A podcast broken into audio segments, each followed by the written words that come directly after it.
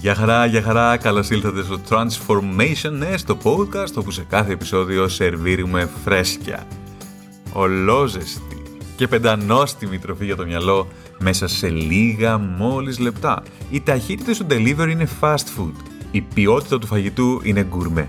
Καλώς ήλθατε.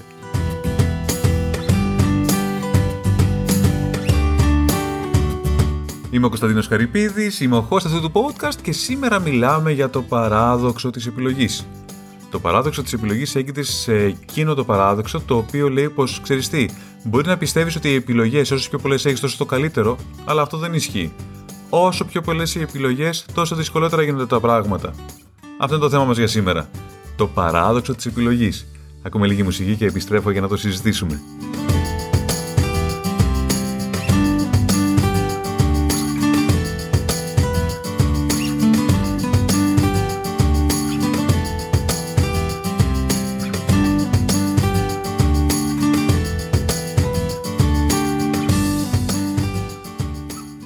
Μπαίνει σε ένα σούπερ μάρκετ.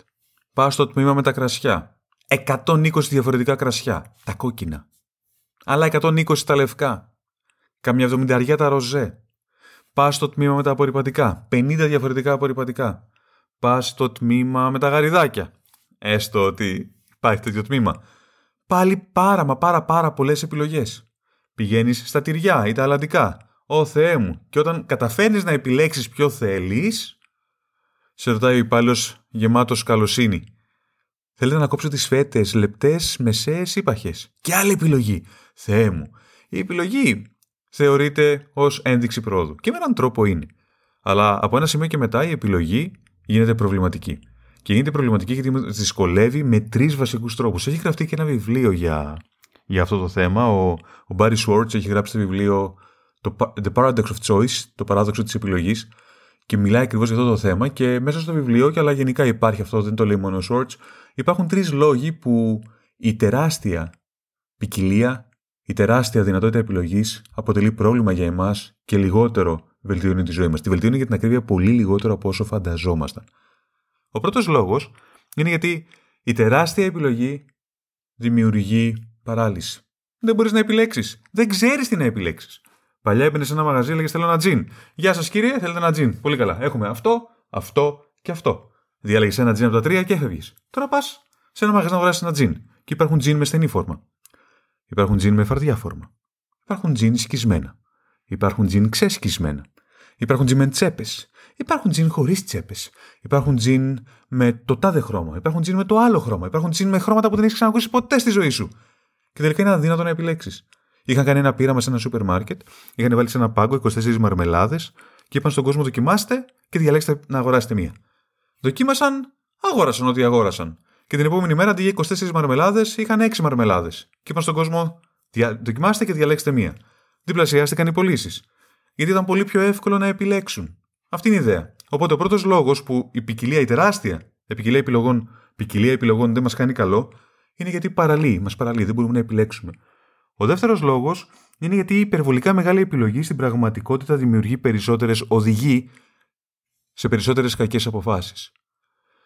Όταν ρωτάμε νέα παιδιά τι θα θέλατε να έχει ο σύντροφος στη ζωή σας για να τον επιλέξετε, λένε, θα θέλαμε, λένε όλα αυτά τα ωραία πράγματα που λένε οι άνθρωποι, να κοιτάει στο μέλλον, να με αφουγκράζεται, να με καταλαβαίνει, να είναι όμορφος, να με παίρνει σοβαρά, να έχει χιούμορ, να έχει καλή αισθητική. Λέμε διάφορα ωραία πράγματα, αλλά την ώρα που τελικά κάνουμε την επιλογή, επιλέγουμε βάσει του πιο πρόχειρου κριτηρίου που έχουμε διαθέσιμο.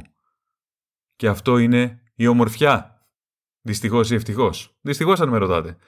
Οπότε, οδηγεί σε πολλές λάθος αποφάσεις η τεράστια ποικιλία επιλογών. Αυτός είναι ο δεύτερος λόγος. Ο τρίτος λόγος, και αυτός κατά τη γνώμη μου ίσως είναι ο χειρότερος, είναι ότι η απέραντη επιλογή αποτελεί πηγή μη ικανοποίησης.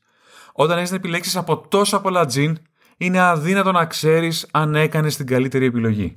Μένεις πάντα με μία αίσθηση ανικανοποίητου. Μένεις με μία αίσθηση ότι κάτι δεν έκανες καλά. Μένεις με μία αίσθηση ότι το κόστος ευκαιρίας της επιλογής σου, γιατί κάθε επιλογή έχει ένα κόστος ευκαιρίας. Το κόστος ευκαιρίας κάθε επιλογής είναι οι επιλογές που δεν μπόρεσε να κάνεις επειδή έκανες αυτή την επιλογή. Αν εγώ αγοράσω το τζιν Α, δεν αγόρασα το τζιν Β, το τζιν Γ, το τζιν Δ, το τζιν Ε και ούτω καθεξής το κόστος ευκαιρίας της επιλογής του τζιν α είναι το σύνολο των επιλογών που δεν έκανα. Οπότε όταν οι επιλογές που δεν έκανα για να κάνω τη μία που έκανα είναι πάρα πολλές, με κάνει διαρκώς και έχω την αίσθηση ότι δεν πήρα, ότι δεν έκανα την καλύτερη απόφαση. Δεν μπορώ να ικανοποιηθώ από την απόφασή μου. Τώρα, εντάξει όλα αυτά. Τι κάνεις για να το αντιμετωπίσεις αυτό; Το παράδοξο της επιλογής για να το αντιμετωπίσεις, το πρώτο πράγμα που κάνεις είναι να ξέρεις ότι υπάρχει. Αυτό είναι το πρώτο βασικό πράγμα. Και το δεύτερο βασικό πράγμα που κάνεις είναι ότι στην πραγματικότητα, πριν πάρεις, πριν κάνεις την επιλογή σου, έχεις αποφασίσει ποια είναι τα κριτήρια βάσει του οποίου θα κάνεις επιλογή. Δηλαδή, καλείσαι να αγοράσεις ένα τζιν. Επίλεξε πριν πας να αγοράσεις το τζιν, ποια είναι τα κριτήρια βάσει του οποίου θα αξιολογήσεις τα τζιν που θα δεις μπροστά σου. Και να θυμάσαι ότι δεν πρόκειται ποτέ να κάνεις την καλύτερη δυνατή επιλογή. Δεν υπάρχει αυτό. Υπάρχουν επιλογές που είναι εξαιρετικά καλές, υπάρχουν επιλογές οι οποίες δεν είναι καθόλου καλές, υπάρχουν επιλογές οι οποίες είναι μέτριες.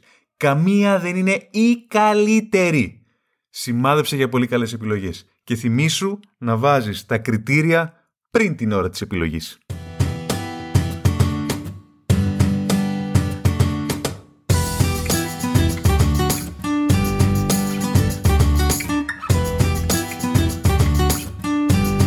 Αυτό ήταν το επεισόδιο μας για σήμερα. Σταματήστε την τελειοθυρία, σταματήστε να αναζητάτε το, το τέλειο γιατί σε έναν κόσμο που προσφέρει τόσες πολλές επιλογές η αναζήτηση και η έβρεση του τέλειου δεν πρόκειται ποτέ να συμβεί. Σημάδεψε για το αρκετά καλό και η ζωή σου θα ομορφύνει. Αυτό ήταν το μήνυμα, ελπίζω να σας άρεσε, συζητήσαμε και το παράδοξο της επιλογής. Εύχομαι να το απολαύσατε. Εύχομαι να καταλάβετε κάτι καλύτερα για τον εαυτό σας και ακόμα περισσότερο, εύχομαι να συζητήσετε όσα ακούσατε με τους φίλους σας και τους αγαπημένους σας και να τους πείτε ότι υπάρχει αυτό το podcast το οποίο αξίζει τον κόπο να ακούσουν και εκείνοι. Αυτά από μένα τα λέμε στο επόμενο επεισόδιο. Γεια χαρά!